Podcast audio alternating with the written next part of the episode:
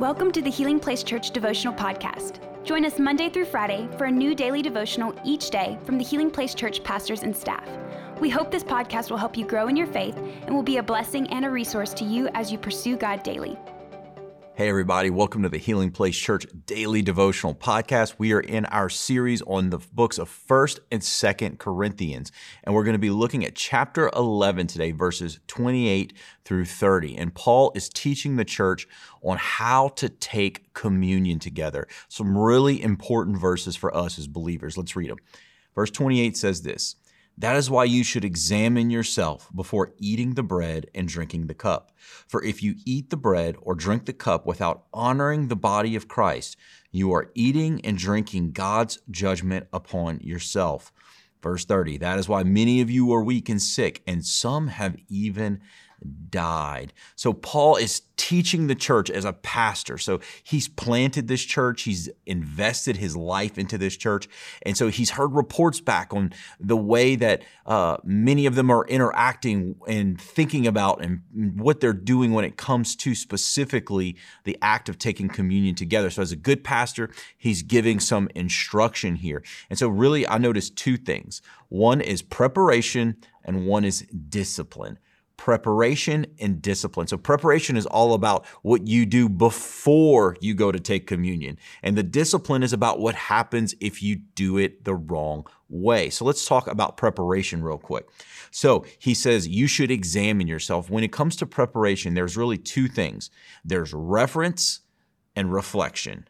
Reverence and reflection. Reverence is all about looking up, and reflection is all about looking in. And he's saying we've got to do some heart work before we go to take communion. We need to take some time.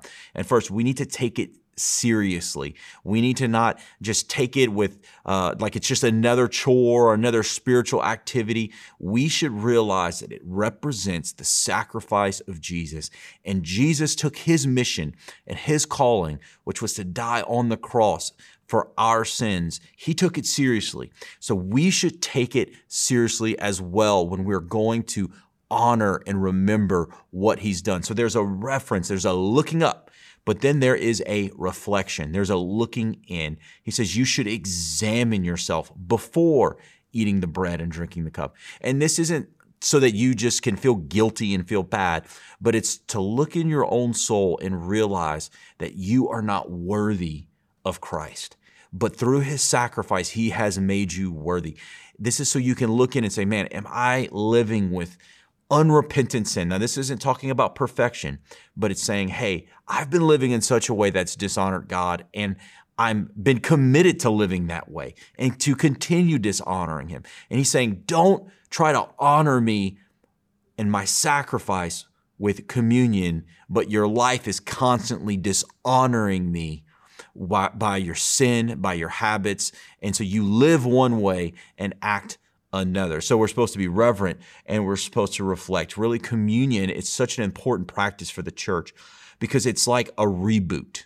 It reboots our spiritual focus. You ever have computer issues or a computer problem and your you, this app on your phone or this app on your computer just isn't working and you're just trying all these different things. Sometimes you just got to close out the app and restart it. Sometimes you got to just, you know what, I'm just to power down the computer. I'm to just force quit it and we're just to reboot.